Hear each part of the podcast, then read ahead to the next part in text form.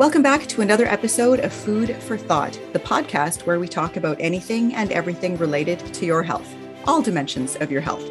I'm Carissa McKay, one of your health promotion specialists in Edmonton, and this week I'm excited to have Jeremy Parasini back with us. He is the reconditioning specialist in Suffield, and we're going to be looking at and talking about all things movement, specifically or more broadly, depending on how you like to define it. Active living is the phrase du jour. So, back when we had the old food guide Rainbow, which honestly I'm trying to forget, we also had the physical activity guidelines. But as with everything, those have been modified over the years as well. So, Jeremy, welcome, and let's dive into this. Yes, Carissa, I'm very glad to be back on. Excellent. So, Given that in the introduction that I just used, the terms movement, active living, physical activity all seem to be used interchangeably, maybe the best place for us is to start with unpacking what these words actually mean and what the definitions are that we're trying to impress upon people in terms of those minimums and maximums that people think that they need to be incorporating on a regular basis and, and all of those little nuances. So is that okay with you if we start with that? Yeah, that's an important place to start because active living is a politically correct bit of jargon. And I think that if I was an outsider, I might think, I might just assume that that is synonymous with physical exercise. What that means is going to the gym. I think that's a reasonable presumption for outsiders to make. And the distinction between active living and exercise actually has a difference. And the difference is that active living is a broader concept. It's actually an easier thing to do. So there, there's um, it's a piece, is what it is. Active living, especially with two other variables, it's a way of comporting yourself through life. Active living is one piece of it. Second is sleep, and the third is nutrition these three concepts get combined together like a lot of organizations a lot of the, the, canadian military for for example they call that a performance triad. So there's there's different ways and there's different variables that sometimes get intermixed with them but active living is the one that describes moving in the basic sense of the word okay? So these days the two models that interest me and that i think are i think appropriate to focus on for this podcast would be a model by the Canadian Society for Exercise Physiology. This is abbreviated CSEP, right?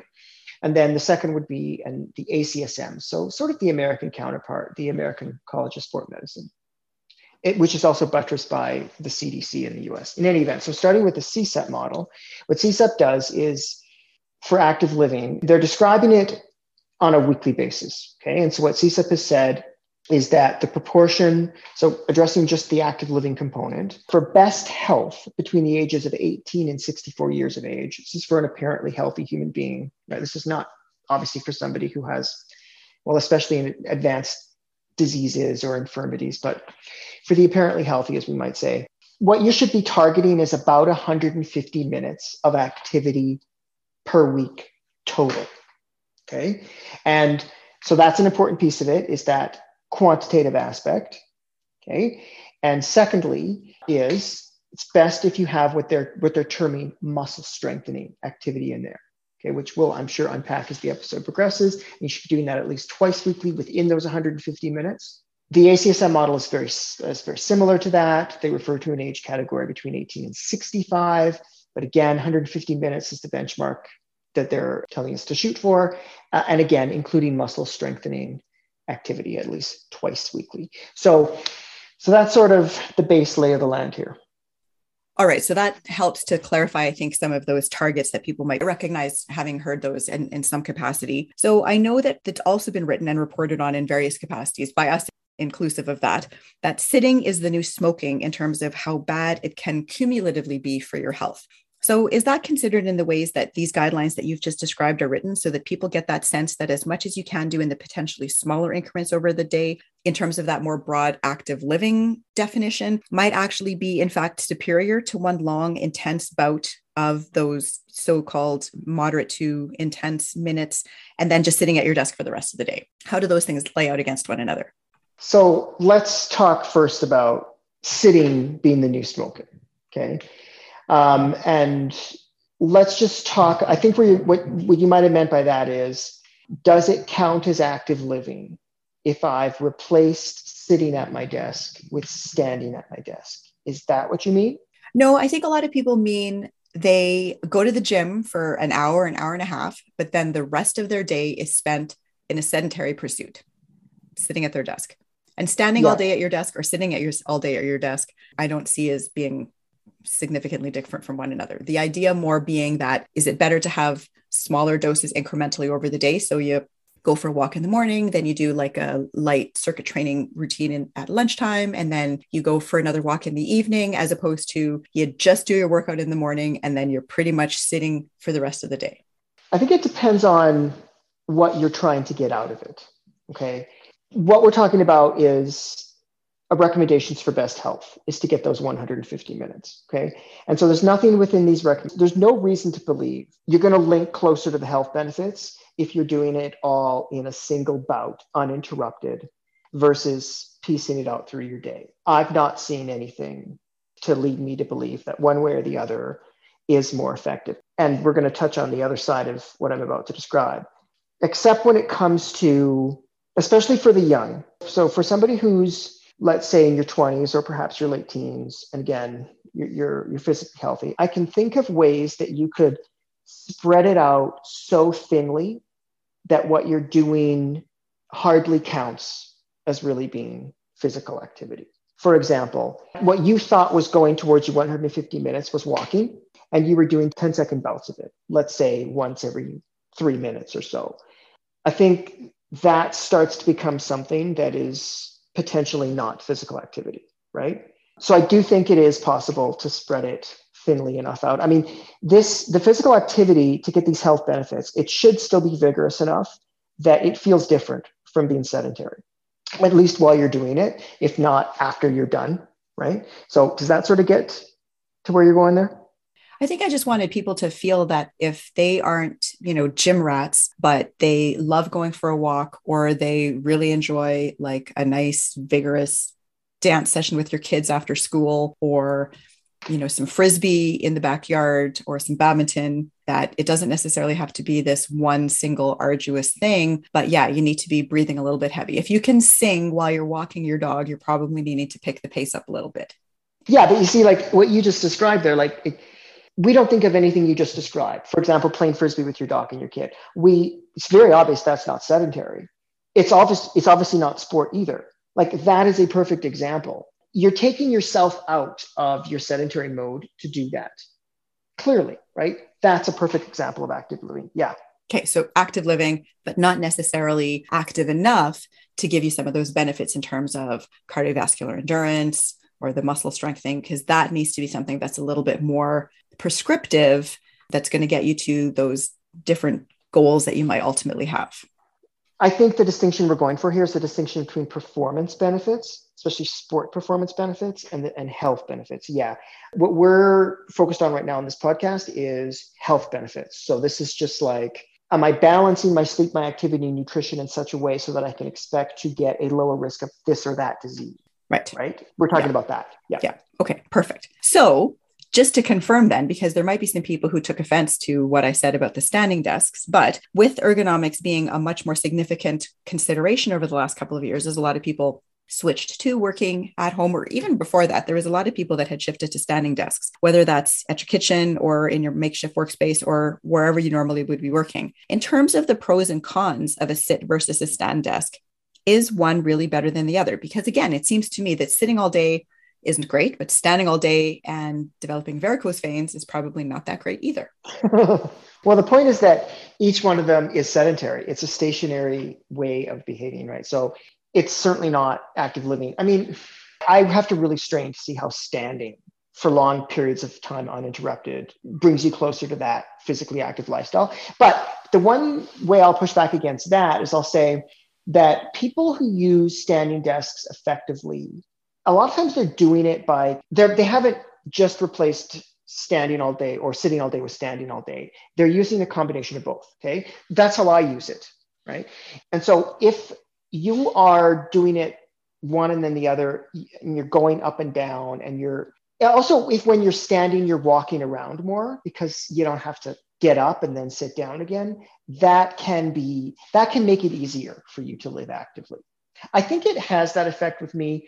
I just people don't think of me as lazy, but the truth is that you know it's as a system, standing seems to just it just it's easier for me to move around more when I'm standing in the first place versus when I'm sitting. Do you have the same sort of feeling? I very rarely sitting still, regardless of whether I'm sitting or standing. So it makes no difference to me. And I don't like typing when I'm standing. So I've never wanted a standing desk. I think that in terms of sitting versus standing desks being one more active living than the other, I don't, I think that that, as you say, is a distinction without a difference. I would argue that regardless of whether you choose to sit or stand for your work, that the most important thing is that you get up and move away from your desk once an hour from either yeah. a sitting or a standing position and do something for five minutes, walk around, get a drink of water, go to the photocopier, pick up all the stuff that you sent there over the course of the hour or whatever. So that would be my argument there. But that could just be me. It's one thing to recognize that we should exercise because it's good for us, but quite another to really understand what happens physiologically and metabolically when we regularly participate in physical activity. So, Jeremy, can you remind us of what all these well known benefits are and how being active is protective of really a diverse and often quite preventable spectrum of conditions? Again, concentrating on this, the health benefits. Diabetes is a disease that tends to really like sedentary behavior. And it's it seems like a very effective way to push back against that disease if it's present and to stop it from taking place in the first instance is to be physically active is to move around more. Don't have to be athletic to do it. If you can get those 150 minutes in or potentially a little bit more if you're capable of that. Yeah diabetes is one disease that it tends to be effective at pushing back against. And the physiology is kind of interesting, or at least I find it somewhat interesting. I won't go too far into the weeds here, but insulin, everybody knows that type 1 diabetes is, is, a, is a disease that is caused by the lack of the ability to produce one's own insulin. Well, there's artificial forms of that hormone out there, but it, it turns out that uh, physical movement, so skeletal muscle, like when it contracts, there's something happening in there that is causing the channels on the cell membrane to open and let in that blood sugar. So I, have always found that really interesting. Anyway, um, heart disease is another disease that we can push back against with physical activity. And the way that occurs, to the extent we understand it, is, is far more wonky. That's another one. And related to that, this is a bit of a wonkish term, but hypercholesterolemia. So this means having a poor blood lipid profile, especially having aberrant amounts of LDL cholesterol low amounts of HDL cholesterol. Yeah, we can, we can modulate that.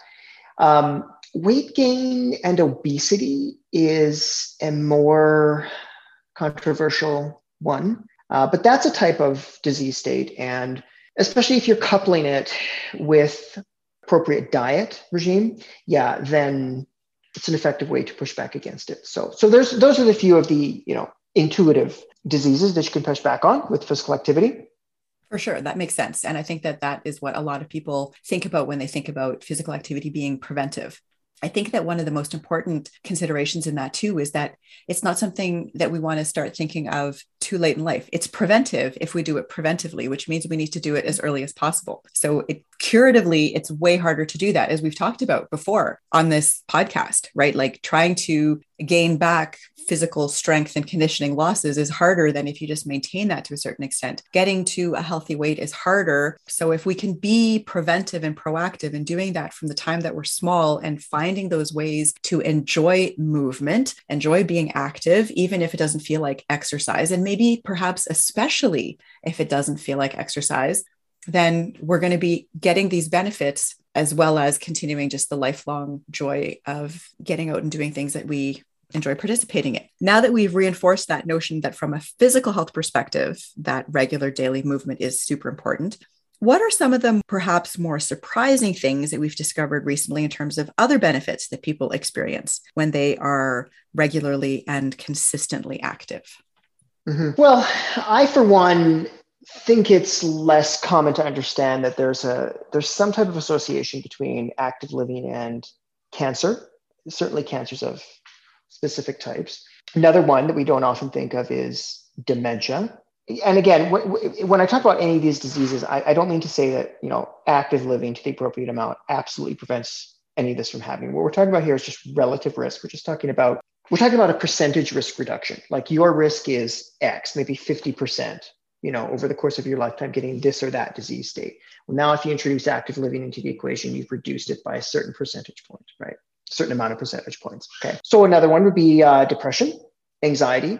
And this last one, again, sounds super morbid, but it's completely relevant to human existence. And this is all cause mortality. This just means human beings die less frequently at a lower rate of prevalence when they are physically active human beings as compared to sedentary human beings, right? So just the way I look at that is I just think, well, obviously with, with that sedentary group, all the diseases that can be produced as an effect of that behavior, it's all operant there and you get a certain rate of mortality.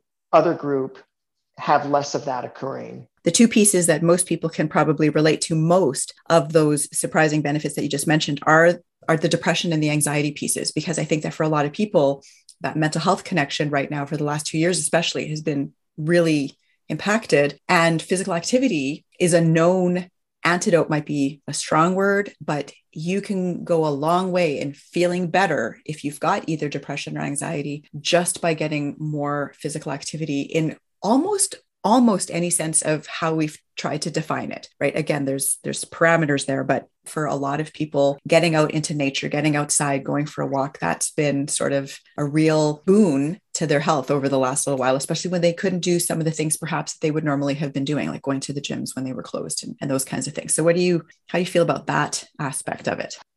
I think it's hard to overstate the importance of what you just said. We're talking about physical activity increasing the quality of your life the quality of your existence. We, we all probably know somebody in your life who doesn't get joy out of moving. The hope is that eventually in time, you can find a way of moving about that brings you joy. And that makes you feel better. It makes you enjoy your life more. That should encapsulate the broadest strokes of where we're going at with this with this health discussion here. I mean, that alone has health benefits to it. If you found a way of experiencing life that is also intrinsically physically healthy.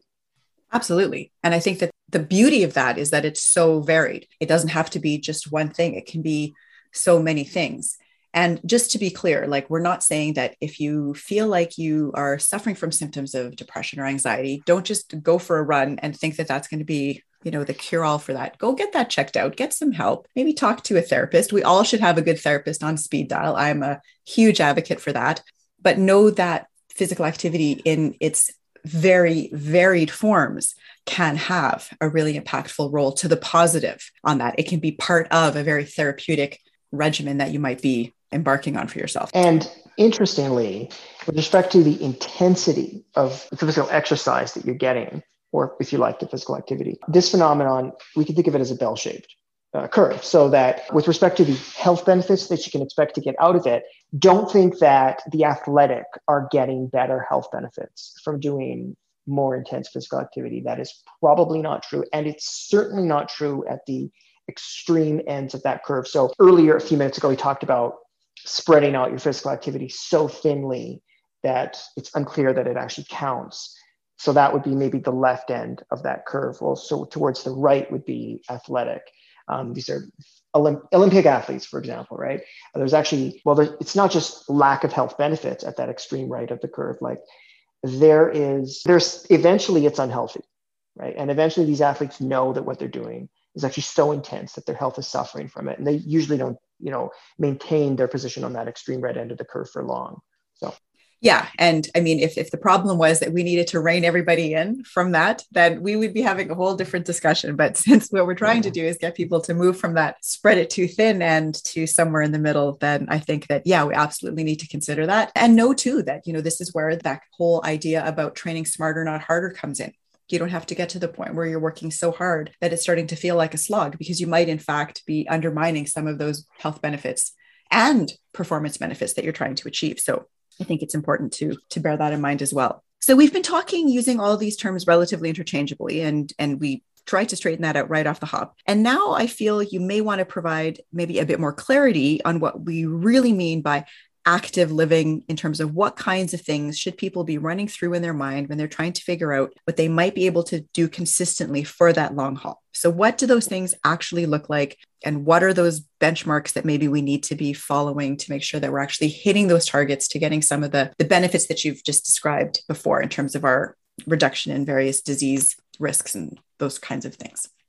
All right, so I'll deal with the second of the pieces first because it's the more straightforward. In terms of what you should be targeting for, it's a quantity. It's a it's a minimum of 150 minutes per week, and so the best data doesn't allow me to be more granular than that, as in like, well, you know, this many minutes maximum per day. It's not clear that it's just 150 minutes per week. Okay, right now the more interesting of the pieces is what exactly counts, what doesn't count, right? So, like, what does this movement actually look like? What does it not look like? Well, again, so we're looking for aerobic activity to be a lot of those 150 minutes, and we're looking for muscle strengthening type of activity to be at least on two of the two of the days of the week.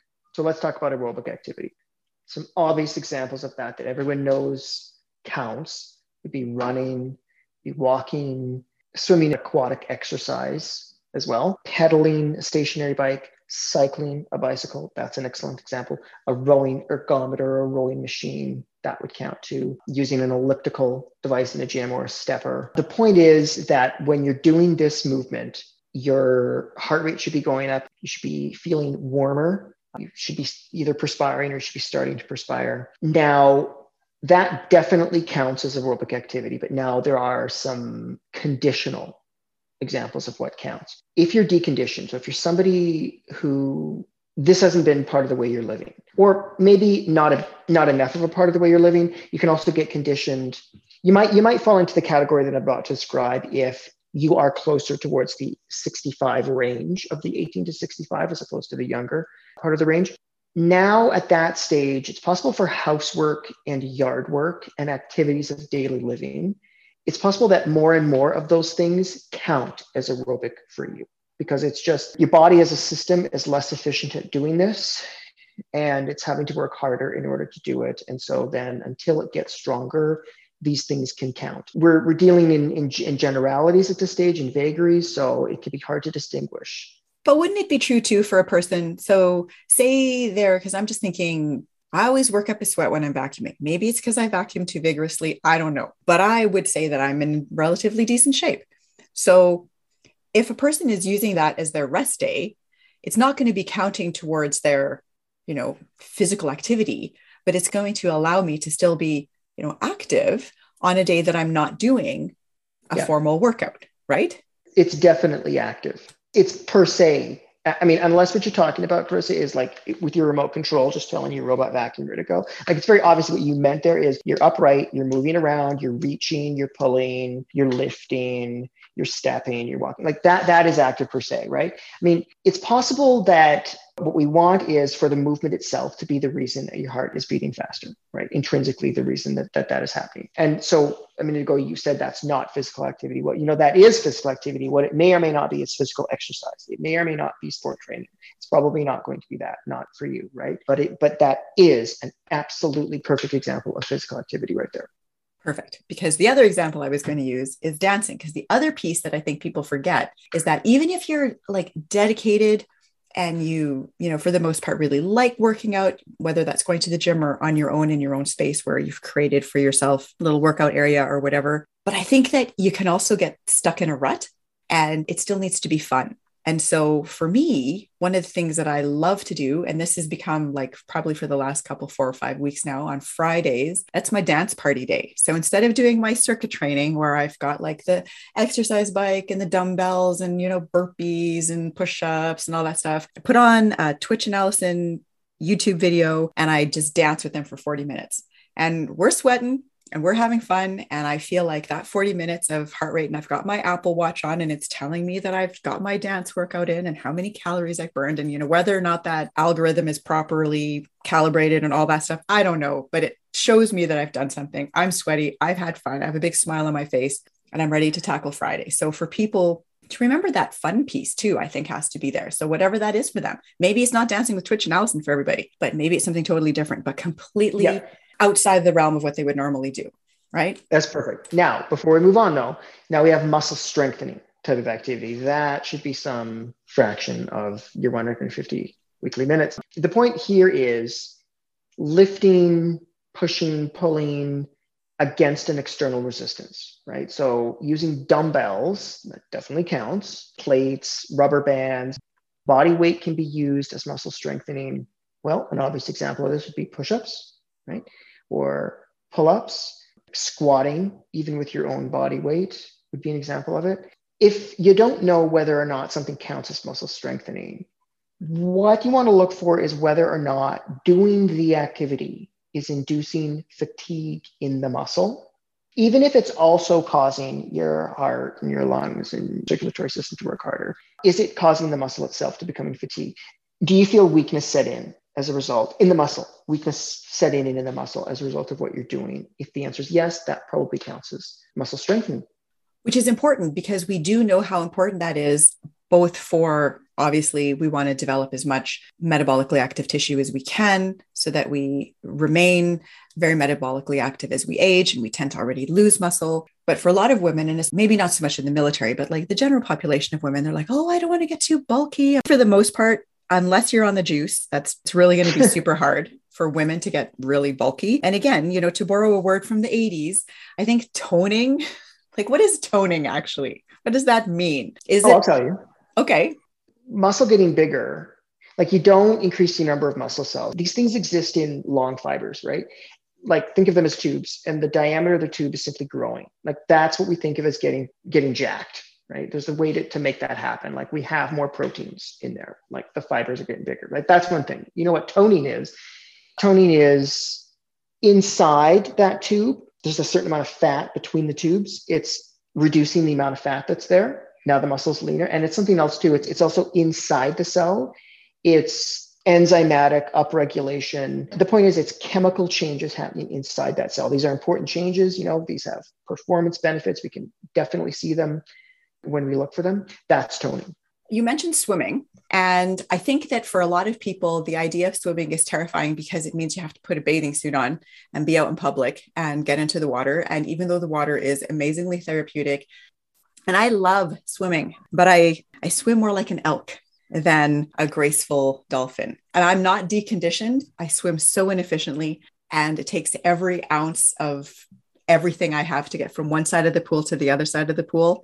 Again, you don't have to be good at it, and it doesn't have to be pretty or elegant, right? Like you don't have to be good at it to still enjoy doing it, I guess is what I'm trying to say. And if you're not good at it, chances are you have to work hard enough that it's actually going to be and feel like a real workout. Well, that's true. But it, it also sort of segues into our next subject, which is how to actually go about making the transition from being an active liver versus a non-active liver because i don't think what you're intending to say there is that you should deliberately seek out the ways of being physically active that intimidate you i think what you mean is it would be good if you don't feel dissuaded from doing it just because you're not skilled at it. On the other hand, though, and this is especially important for people who really need to make a change because they're really they truly are sedentary, choosing the ways of being physically active that give you joy and choosing the easiest ways that is very important that's conducive to making the change and making the change last. That's extremely important. Absolutely. I couldn't agree. I couldn't agree more because you're not going to do something if you hate it or that you're intimidated by or any of those things. So, yes, find the thing that you love and do it, but don't let your not being good at something dissuade you from doing it. You know, do it because you love it, even if you're not good at it. You know what yeah. I mean? Because yes. if you saw me dancing, you wouldn't think I was good at it, but I still do it because I love it. Like I, I love Well, that's fine because I'll tell you, like, what I enjoy. I mean, I, I was a high performance athlete, you know, and I'm really not that anymore. I still do like very intense physical exercise, right? But I actually do more now that I have the energy for it, I have the time for it. I do more like I've taken up growing vegetables and just keeping we have a big yard and just a lot of yard work. And I just, I'm just very meticulous about it. It's hard work physically. It's it's not like as hard work as swimming really fast. No, clearly not. But and I like it. I like the active living. I just like being out there and I don't know, quality of life is better. I just like spending my minutes that way. Well, and I think that what I'm hearing from this last sort of exchange is that it's not an either or, right? It's a it's an and.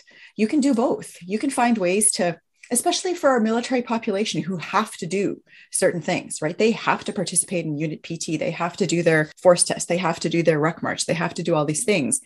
And so hopefully they're also doing other things that are going to support and sustain those activities in a way that keeps them at the lowest risk possible of injury. But also, hopefully, they're also doing things that they enjoy doing in the time that they're not having to do those things, right? Because the stuff that they enjoy doing are the things that they're going to do when they don't have to do the military pieces anymore. And those are going to be the things like you've discovered now that you're not having to be on the triathlon world circuit, uh, that you can do these other pieces and, and really get a lot of joy and contentment out of it. And yeah. the benefit of the fruits, literal fruits of your labor, right? So it, it, definitely true. Yeah. And so if I could just also add one more thing, like suggestions for people wanting to make this change. Okay. So what, I, what we've talked about so far is what to do, right? And sort of on the inverse of that, also think about how you can make it hard for you to make the wrong decision.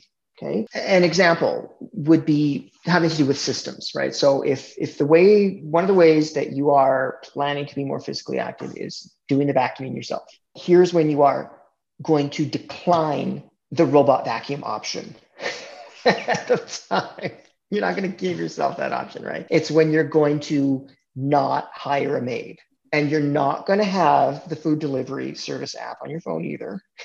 okay. Do you see where I'm going with this? Incredibly important. Another very common example is asking a friend to keep track, well, to follow up with you, right? Mm-hmm. That makes that, that that's a way of also introducing friction into the equation of making the wrong choice there. Absolutely. And I think that uh, what I really like about that piece about the friend is building in some kind of accountability, right? Like having some kind of check and balance to make sure that you're going to stick with those things. So, yeah, there was an interesting podcast that I listened to about trying to get more time into your life. And so some of those things were get your Roomba, hire a cleaning service, do those things. Because if you then have that time not spent doing these other tasks that you really dislike, like preparing a meal or cleaning your house, then you have that time to do something else which could be participating in some kind of physical activity or going for a run or going to the gym but it may also be just unfortunately doing something not as active. But that's where it becomes kind of like a balance.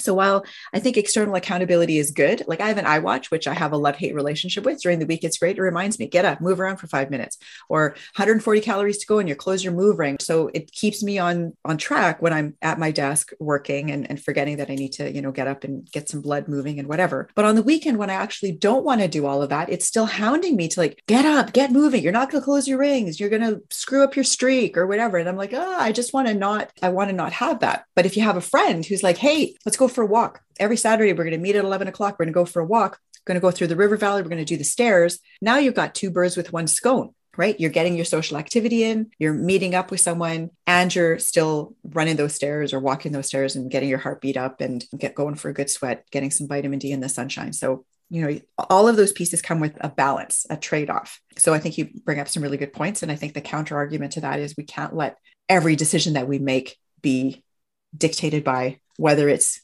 me being active or not being active. I think we have to find ways to how do we put it all together? What does it look like? What does what do those systems look like? And how do we find do you think, do you think that as you've gotten older, you've gained better insight into what forms of movement actually bring you joy as an individual?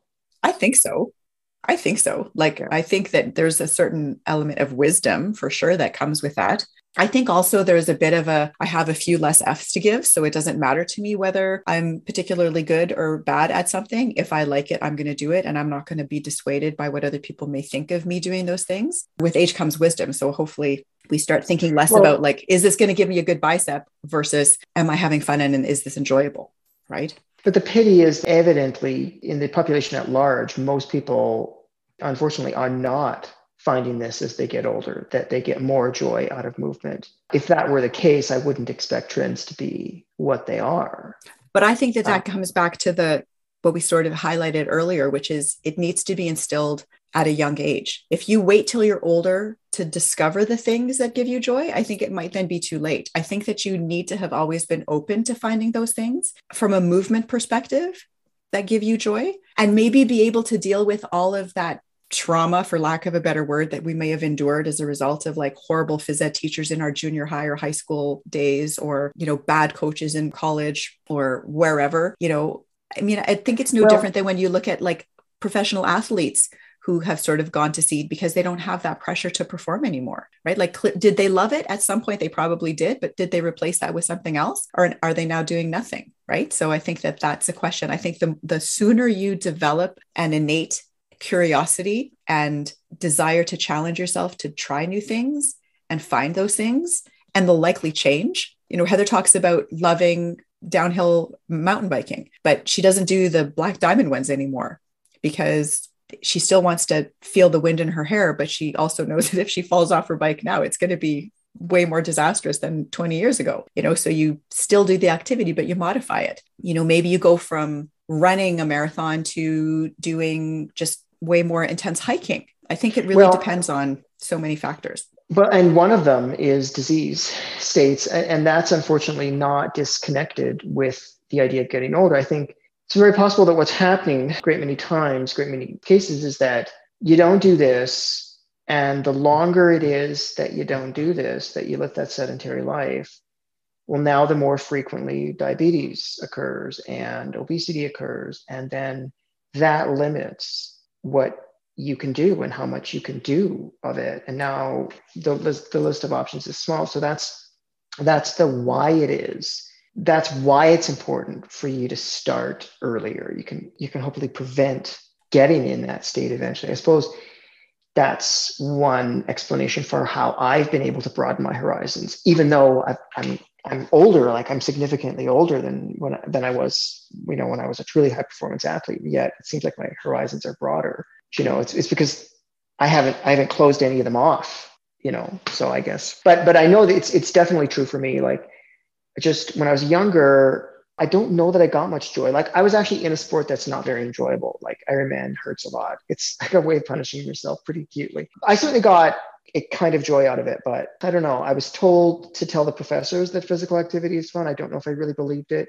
And yet now I think is the first time I'm really believing that. I am looking for, like, I'm looking 20 years, 30 years ahead of me. And I'm thinking, like, I might only have another good 30 years, like, to really move a lot.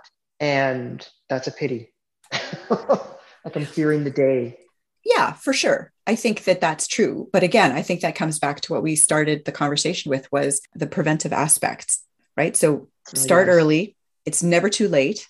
Be open to as many different things as possible that you might not even know that you enjoy and allow that variety to sort of just guide what you choose to do right so yeah.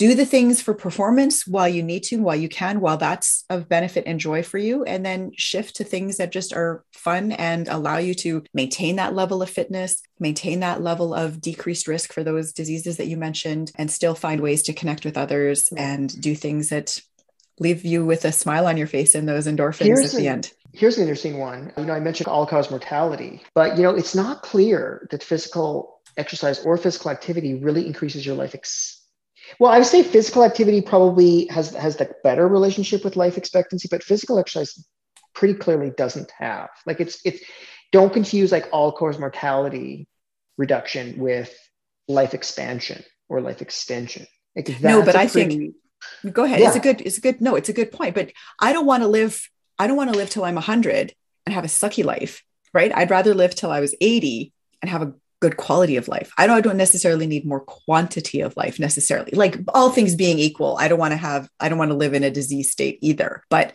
I think that if we're trying to like all cause mortality, I don't think that that's what I would look at. I would look at, am I by doing these things, increasing the likelihood that I'm going to be able to do these things for a longer period of time?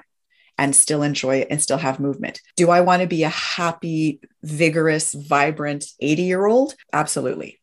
Do I want to be mm. running a marathon when I'm 80? Not particularly. I don't really want to run a marathon now. So, you know, what is what are you looking for? Quantity or quality of life? I mean, there's a certain amount of quantity that you would want. I mean, I don't want to die yeah. when I'm 52 either. Yeah. Yeah. Agreed. So, Jeremy, as always, a very entertaining conversation. Any final thoughts that you'd like to share with the listeners as they start working on creating those systems and hopefully integrating these things into their lives that'll allow them to be as active as they can so that they will continue to reap all of these amazing benefits? Well, I'm hoping that as many military people as possible are the ones listening to this podcast. And so if you are especially Canadian military, then I want to tell you that the physical fitness standards, as they now are in the Canadian military, they are what they are. And that that's just to make sure that you're physically fit enough to do the job. But your physical activity piece, everything that Chris and I have just been talking about, this is going to be really important in determining the quality of get. so take it pretty seriously. If you do this job right, you can have a great many years of happy retirement. So let's make those as happy as we can. I love it. That's a, a good final thought to, to leave the folks with for sure. So, thank you as usual for a fun and insightful conversation. And thank you, everybody, for listening.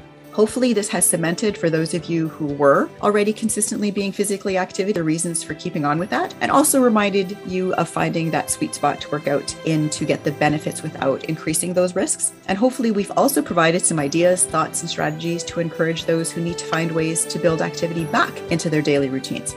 We say it all the time, but we were made to move. We are happier and more productive, and as Jeremy has so clearly showed us today, healthier when we make movement a part of our days as much and as often as we can. Looking forward to sharing more food for thought with you in a few weeks, but in the meantime, take care, stay healthy, and we'll see you on the flip flop.